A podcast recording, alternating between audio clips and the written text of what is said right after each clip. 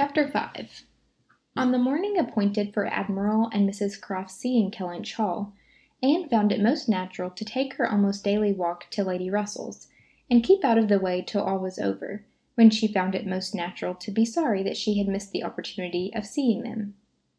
This meeting of the two parties proved highly satisfactory, and decided the whole business at once. Each lady was previously well disposed for an agreement, and saw nothing, therefore, but good manners in the other; and, with regard to the gentlemen, there was such a hearty good humour, such an open, trusting liberality on the admiral's side, as could not but influence Sir Walter, who had besides been flattered into his very best and most polished behaviour by Mr Shepherd's assurances of his being known, by report, to the admiral to the admiral as a model of good breeding.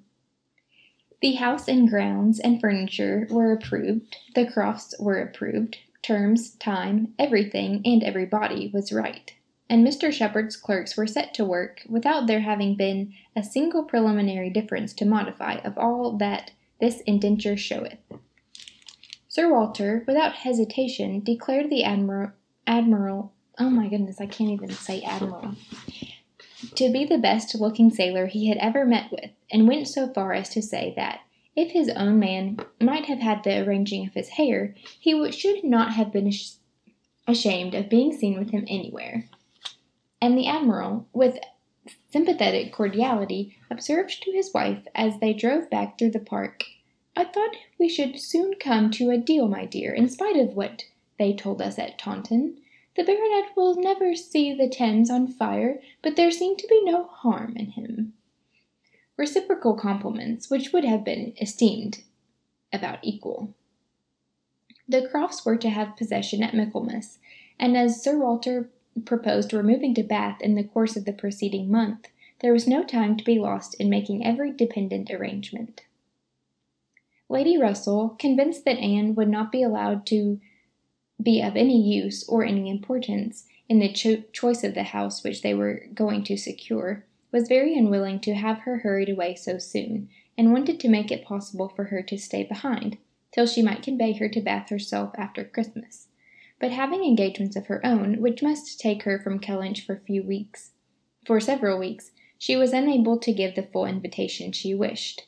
And Anne, though dreading the possible heats of September and all the white glare of Bath, and grieving to forego, all the influence so sweet and so sad of the autumnal month, months in the country, did not think that, everything considered, she wished to remain. It would be most right and most wise, and, therefore, must involve least suffering, to go with the others. Something occurred, however, to give her a different duty. Mary, often a little unwell, and always thinking a great deal of her own complaints, and always in the habit of claiming Anne when anything was the matter, was indisposed; and foreseeing that she should not have a day's health all the autumn, entreated, or rather required her, for it was hardly entreaty, to come to Uppercross Cottage, and bear her company as long as she should want her, instead of going to Bath. "I cannot possibly do without Anne," was Mary's reasoning, and Elizabeth's reply was, "Then I am sure Anne had better stay, for nobody will want her in Bath." To be claimed as a good, though in an um, improper style, is at least better than being rejected as no good at all; and Anne, glad to be thought of some use, glad to have anything marked out as a duty, and certainly not sorry to have the scene of it in the country, and her own dear country, readily agreed to stay. This invitation of Mary's removed all Lady Russell's difficulties, and it was consequently soon settled that Anne should not go to Bath till Lady Russell took her and that all the intervening time should be divided between Uppercross Cottage and Kellynch Lodge. So far all was perfectly right, but Lady Russell was almost startled by the wrong of one part of the Kellynch Hall plan, when it burst on her which was Mrs. Clay's being engaged to go to Bath with Sir Walter and Elizabeth, as a most important and valuable assistant to the latter in all the business before her. Lady Russell was extremely sorry that such a measure should have been resorted to at all, wondered, grieved, and feared, and the affront it contained to Anne, in Mrs. Clay's being of so much use while Anne could be of none, was a very sore aggravation. Anne herself was become hardened to such affronts, but she felt the imprudent, uh, imprudence of the arrangement quite as keenly as Lady Russell. With a great deal of quiet observation, and a knowledge, which often she wished less, of her father's character, she was sensible that results the most serious to his family from the intimacy were more than possible. She did not imagine that her father had any present an idea of the kind.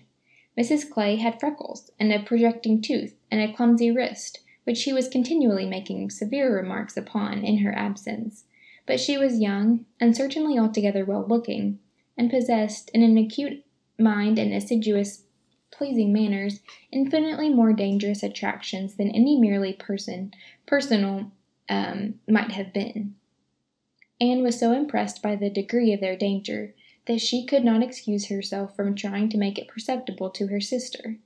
She had little hope of success, but Elizabeth, who in the event of such a reverse would be so much more to be pitied than herself, should never, she thought, have reason to reproach her for giving no warning. She spoke, and seemed only to offend. Elizabeth could not conceive how such an absurd suspicion should occur to her. And indignantly answered for each party's perfectly knowing their situation. Mrs. Clay, she said warmly, never forgets who she is, and as I am rather better acquainted with her sentiments than you can be, I can assure you that upon the uh, subject of marriage they are particularly nice, and that she reprobates all inequality of condition and rank more strongly than most people. And as to my father, I really should not have thought that he, who has kept himself single so long for our sakes, need to be suspected now. If Mrs. Clay were a very beautiful woman, I grant you, it might be wrong to have her so much with me. Not that anything in the world, I am sure, would induce my father to make a degrading match, but he might be rendered unhappy. But poor Mrs. Clay, who, with all her merits, can never have been reckoned tolerably pretty, I really think poor Mrs. Clay may be staying here in perfect safety.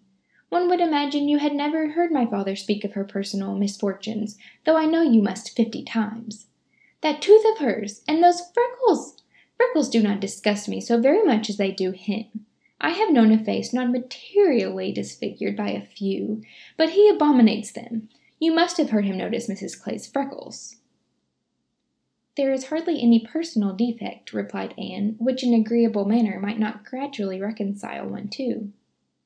I think very differently, answered Elizabeth shortly. An agreeable manner may set off handsome features, but can never alter plain ones. However, at any rate, as I have a great deal more at stake on this point than anybody else can have, I think it rather unnecessary in you to be advising me. Anne had done, glad that it was over, and not absolutely hopeless of doing good. Elizabeth, though resenting this suspicion, might yet be made observant by it. The last office of the four carriage horses was to draw Sir Walter, Miss Elliot, and Mrs. Clay to Bath.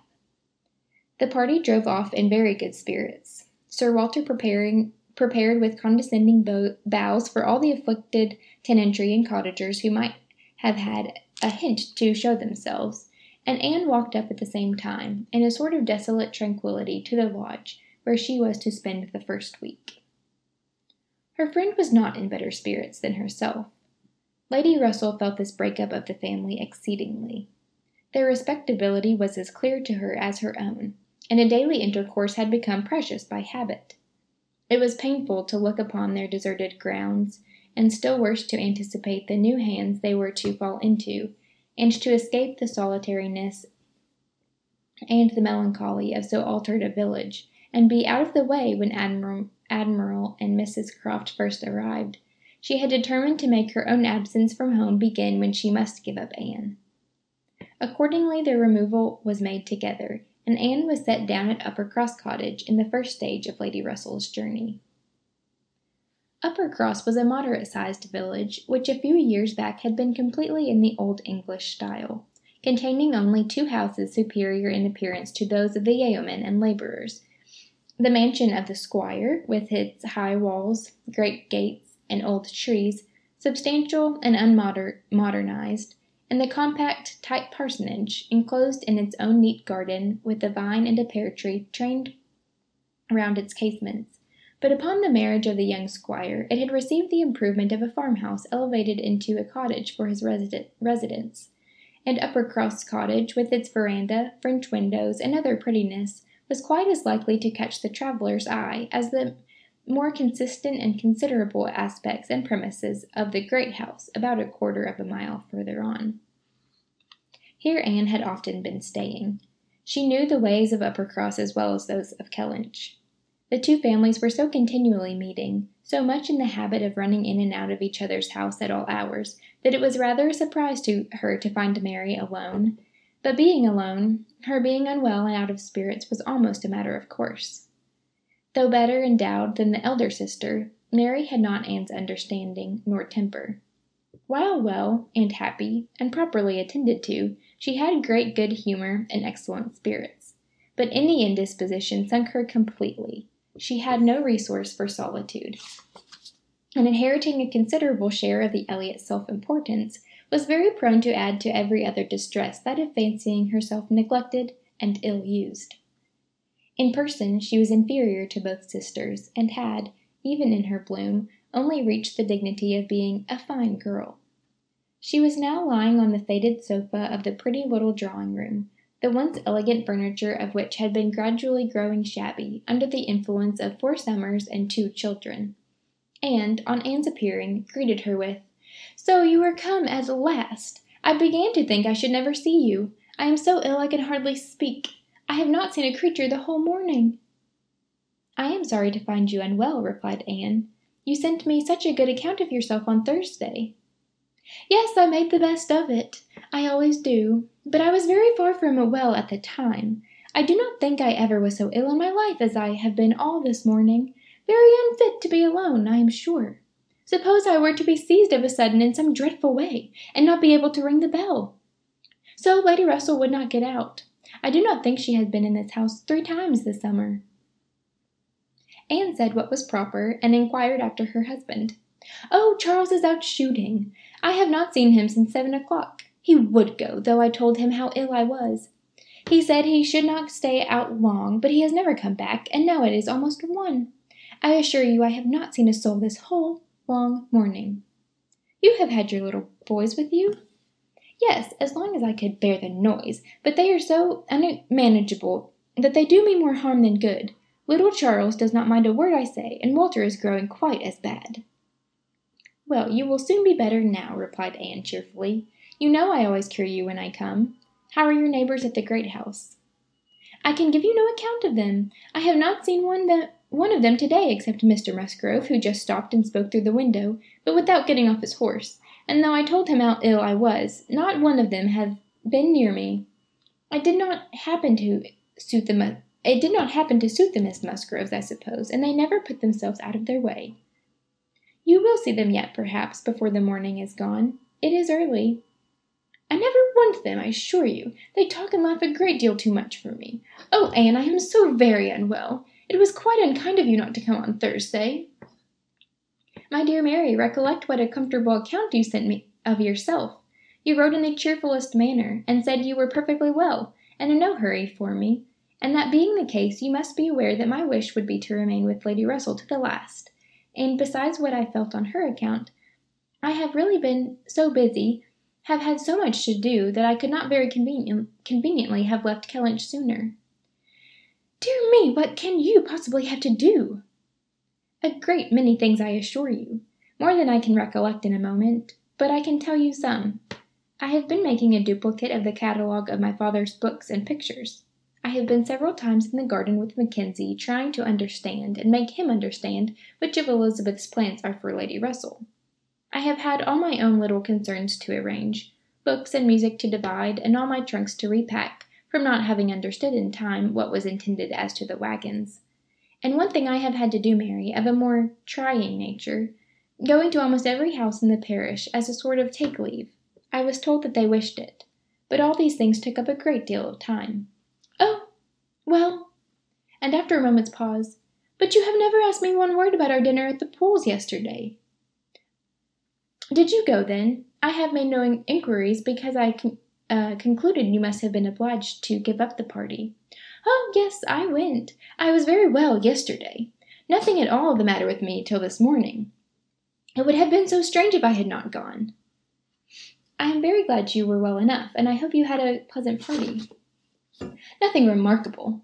One always knows beforehand what the dinner will be and who will be there, and it is so very uncomfortable not having a carriage of one's own. Mr. and Mrs. Musgrove took me, and we were so crowded. They are both very large and take up so much room. And Mr. Musgrove always sits forward, so there I was crowded in the back seat with Henrietta and Louisa, and I think it very likely that my illness today may be owing to it. A little further perseverance and patience, and forced, forced cheerfulness on Anne's side, produced nearly a cure on Mary's. She could soon sit upright on the sofa, and began to hope she might be able to leave it by dinner time. Then, forgetting to think of it, she was at the other end of the room beautifying a nosegay. Then she ate her cold meat, and then she was well enough to propose a little walk. Where shall we go? said she when they were ready. I suppose you will not like to call at the great house before they have seen you? I have not the smallest objection on that account, replied Anne. I should never think of standing on such ceremony with people I know so well as Mrs. and the Miss Musgroves. Oh, but they ought to call upon you as soon as possible. They ought to feel what is due to you as my sister. However, we may go well and sit with them a little while, and when we have got that over, we can enjoy our walk. Anne had always thought such a style of intercourse highly imprudent, but she had ceased to endeavor to check it, from believing that, though there were on each side continual subjects of offence, neither family could now do without it.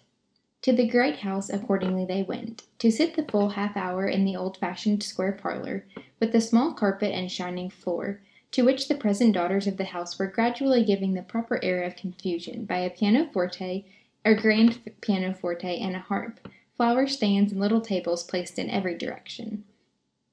Oh, could the originals of the portraits against the wainscot could the gentlemen in brown velvet and the ladies in blue satin have seen what was going on, have been conscious of such an overthrow of all order and neatness, the portraits themselves seemed to be staring in astonishment.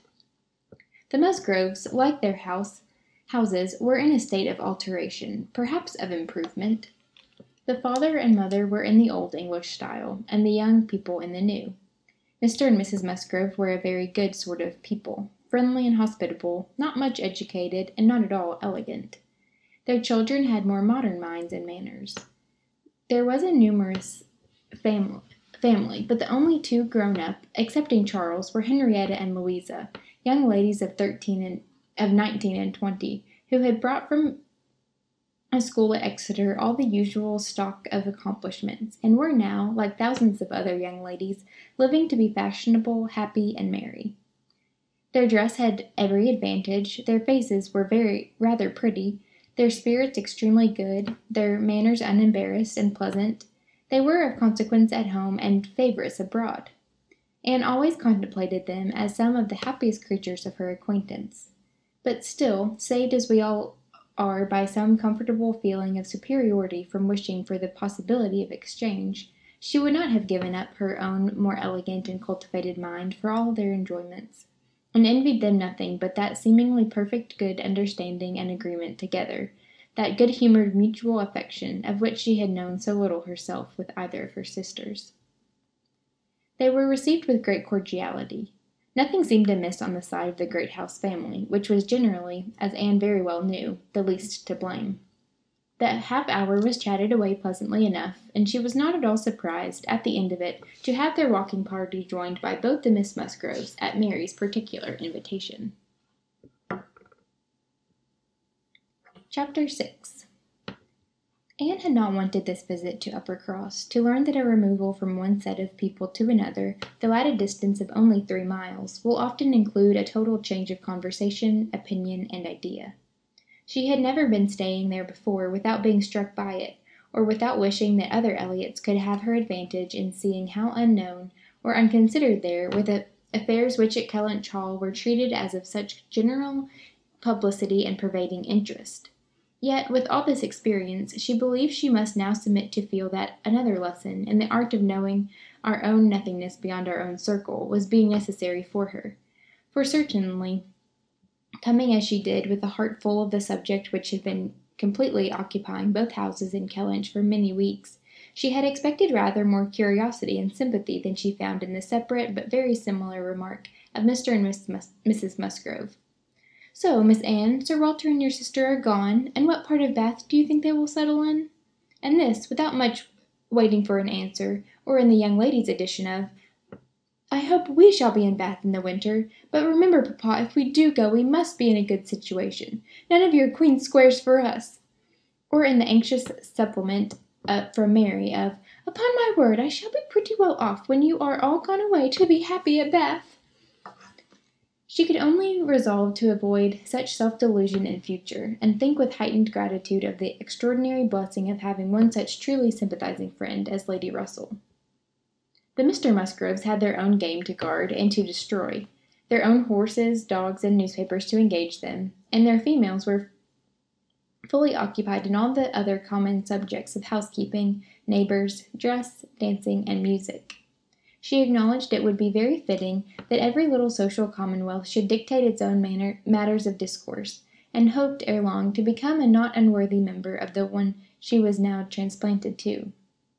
With the prospect of spending at least two months at Uppercross, it was highly incumbent on her to clothe her imagination, her memory, and all her ideas in as much of Uppercross as possible. She had no dread of these two months. Mary was not so repulsive and unsisterly as Elizabeth, nor so inaccessible to all influence of hers. Neither was there anything among the other component parts of the cottage invincible, uh, in, in, uh, inimical to comfort. She was always on friendly terms with her brother-in-law. And then the children, who loved, who loved her nearly as well and respected her a great deal more than their mother, she had an object of interest, amusement, and wholesome exertion. Charles Musgrove was civil and agreeable. In sense and temper he was undoubtedly superior to his wife, but not of powers or conversation or grace to make the past, as they were connected together, at all a dangerous contemplation. Though at the same time Anne could believe, with Lady Russell, that a more equal match might have greatly improved him, and that a woman of real understanding might have given more consequence to his character, and more usefulness, rationality, and elegance to his habits and pursuits.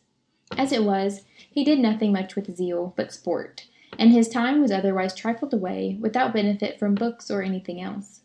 He had very good spirits, which never seemed much affected by his wife's occasional low- lowness, bore with her unreasonableness sometimes to Anne's admiration, and upon the whole, though there was very often a little disagreement, in which she had sometimes more share than she wished, being appealed to by both parties, they might pass for a happy couple. They were always perfectly agreed in the want of more money, and a strong inclination for a handsome present from his father; but here, as on most topics, he had the superiority, for which Mary thought it a great shame that such a present was not made. He always contended for his father's having many other uses for his money, and a right to spend it as he liked.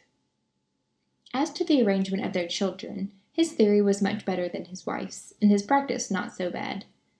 I could command manage them very well if it were not for Mary's interference, was what Anne often heard him say, and had a good deal of faith in.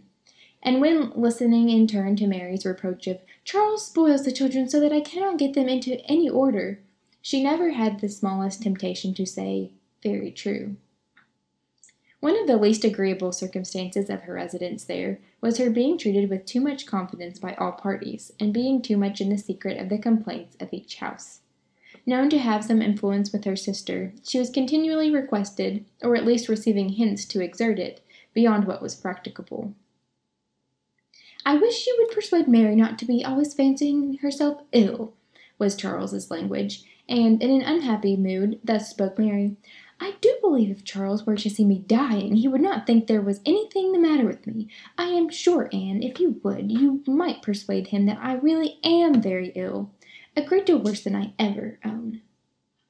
Mary's declaration was, I hate sending the children to the great house, though their grandmamma is always wanting to see them, for she humors and indulges them to such a degree, and gives them so much trash and sweet things, they are, that they are sure to come back sick and cross for the rest of the day. And Mrs. Musgrove took the first opportunity of being alone with Anne to say, Oh, Anne, Miss Anne, I cannot help wishing Mrs. Charles had a little of your method with these children. They are quite different creatures with you, but to be sure, in general, they are so spoiled. It is a pity you cannot put your sister in the way of managing them. They are as fine, healthy children as ever were seen, poor little dears, without partiality. But Mrs. Charles knows no more how they should be treated. Bless me, how troublesome they are sometimes! I assure you, Miss Anne, it prevents me wishing to see them at our house so often as I otherwise should. I believe Mrs. Charles is not quite pleased with my not inviting them oftener. But you know it is very bad to have children with one that one is obliged to be checking every moment. Don't do this and don't do that, or that one can only keep in tolerable order by more cake than is good for them. She had this communication, moreover, from Mary.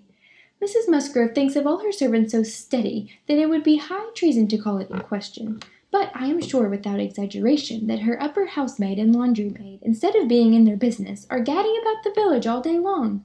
I meet them wherever I go, and I declare I never go twice into my nursery without seeing something of them. If Jemima were not the trustiest, steadiest creature in the world, it would be enough to spoil her, for she tells me they are always tempting her to take a walk with them. And on Mrs. Musgrove's side it was, I make a rule of never interfering in any of my daughter in law's concerns, for I know it would not do. But I should tell you, Miss Anne, because you may be able to set things to rights that I have no very good opinion of Mrs. Charles's nursery maid. I hear strange stories of her. She is always up upon the gad, and from my own knowledge I can declare she is such a fine dressing lady that she is enough to ruin any servant she comes near. Mrs. Charles quite swears by her, I know, but I just give you this hint that you may be upon the watch, because if you see anything amiss you need not be afraid of mentioning it. Again, it was Mary's complaint that Mrs. Musgrove was very apt not to give her the precedent that was her due when they dined at the great house with other families, and she did not see any reason why she was to be considered so much at home as to lose her place.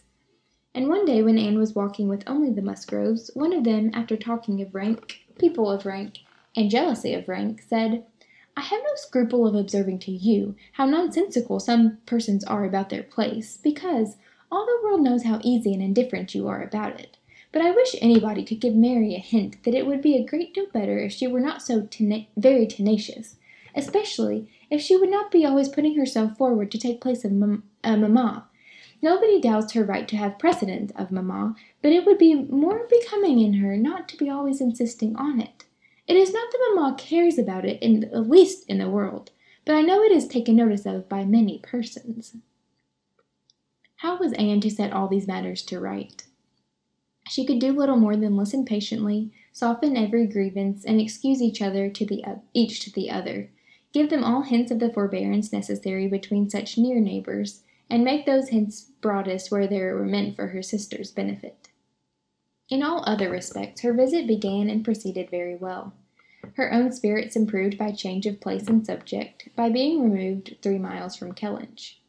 Mary's ailments lessened by having a constant companion, and their daily intercourse with the other family, since there was neither superior in, uh, affection, confidence, nor employment in the village in the cottage to be interrupted by it, was rather an advantage.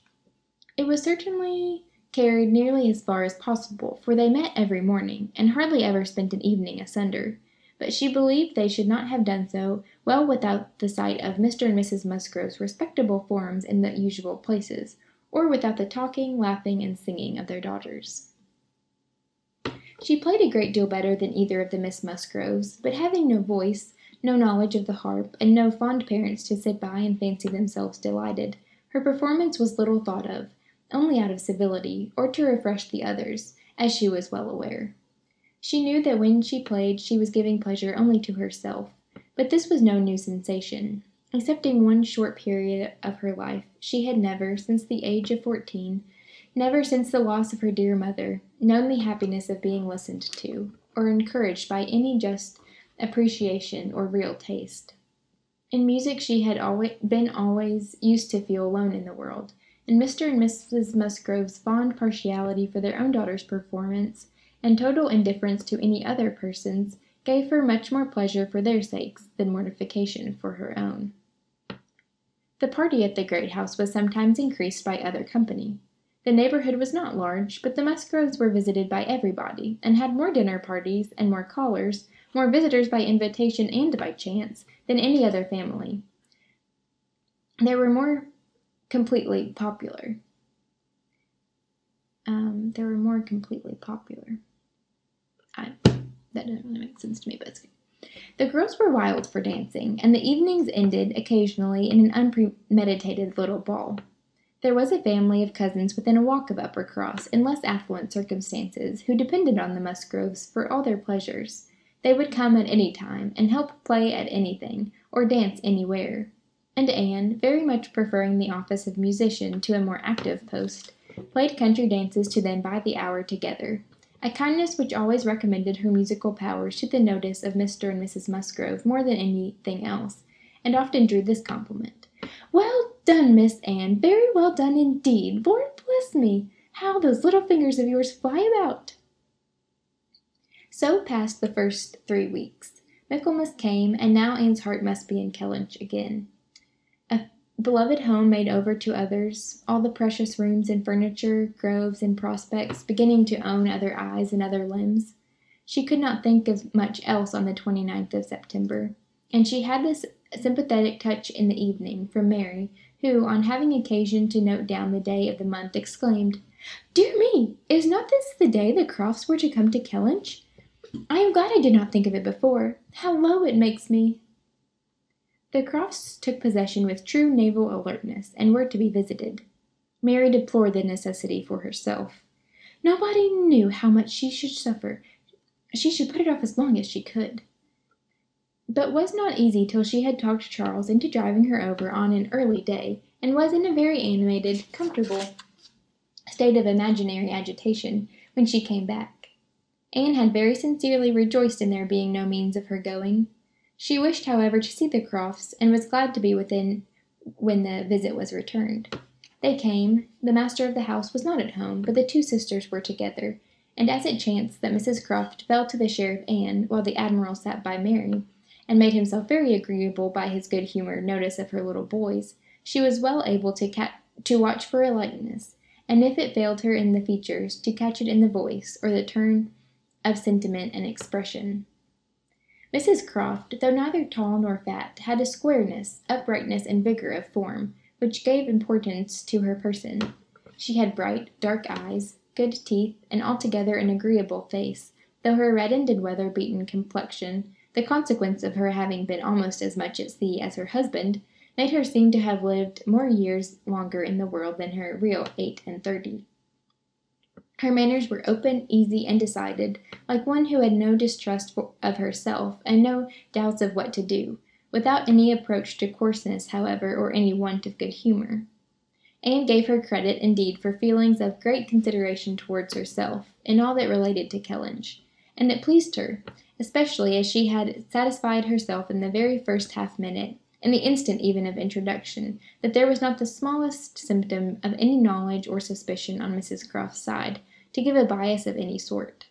She was quite easy on that head, and consequently full of strength and courage, till for a moment electrified by Mrs Croft suddenly saying, It was you and not your sister, I find, that my brother had the pleasure of being acquainted with when he was in this country. Anne hoped that she had outlived the age of blushing, but the age of emotion she certainly had not. Perhaps you may not have heard that he is married, added Mrs Croft. She could not answer as she ought, and she was happy to feel, when Mrs Croft's next words explained it to be Mr Wentworth of whom she spoke, that she had said nothing which might not do for either brother. She immediately felt how reasonable it was that Mrs Croft should be thinking and speaking of Edward and not of Frederick, and with shame at her own forgetfulness applied herself to the knowledge of their former neighbour's present state with proper interest. The rest was all tranquillity, till just as they were moving, she heard the Admiral say to Mary, We are expecting a brother of Mrs. Croft's here soon. I dare say you know him by name. He was cut short by the eager attacks of the little boys, clinging to him like an old friend, and declaring he should not go, and being too much engrossed by proposals of carrying them away in his coat pockets, etc., to have another moment for finishing or re- recollecting what he had begun, Anne was left to persuade herself, as well as she could, that the same brother must still be in question. She could not, however, reach such, such a degree of certainty as not to be anxious to hear whether anything had been said on the subject at the other house, where the Crofts had previously been calling. The folks at the great house were to spend the evening of this day at the cottage, and it being now too late in the year for such visits to be made on foot, the coach was be, uh, beginning to be listened for, when the youngest Miss Musgrove walked in. That she was coming to apologize, and that they should have to spend the evening by themselves, was the first black idea, and Mary was quite ready to be affronted, when Louisa made all right by saying that she only came on foot to leave more room for the harp, which was bringing in the carriage. And I tell you our reason, she added, and all about it. I am come on to give you notice that papa and mamma are out of spirits this evening, especially mamma. She is thinking so much of poor Richard, and we agree it would be best to have the harp, for it seems to amuse her more than the pianoforte. I will tell you why she is out of spirits. When the Crofts called this morning, they called here afterwards, did they not? Uh, they happened to say that her brother, Captain Wentworth, is just returned to England, or paid off, or something, and is coming to see them almost directly. And most unluckily it came into mamma's head, when they were gone, that Wentworth, or something very like it, was the name of poor Richard's captain, at one time, I do not know when or where, but a great while before he died, poor fellow. And upon looking over his letters and things, she found it was so, and it perfectly and is perfectly sure that this must be the very man, and her head is quite full of it, and of poor Richard. So we must all be as merry as we can, that she may not be dwelling upon such gloomy things. The real circumstances of this pathetic piece of family history were, that the Musgroves had had the ill fortune of a very troublesome, hopeless son, and the good fortune to lose him before he reached his twentieth year that he had been sent to sea because he was stupid and unmanageable on shore, that he had been very little cared for at any time by his family, though quite as much as he deserved, seldom heard of, and scarcely at all regretted, when the intelligence of his death abroad had worked its way to Uppercross two years before.